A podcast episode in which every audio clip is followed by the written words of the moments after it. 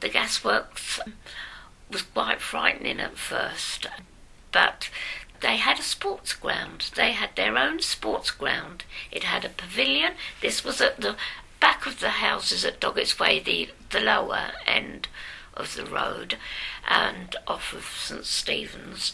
And they um, they had their own football team, and they had their own cricket team as well.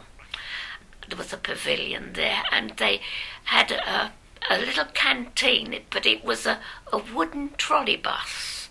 It had got its with the wheels weren't there obviously. It was there and they used to serve tea out of the side of the the trolley bus yeah yes yeah and um, Mr. Ripping, who was the um, St John's ambulance man, used to come round at half time with the footballers with the lemon. We thought that was great. half a lemon they used to give them. Of course, the war came along, and um, that all was all.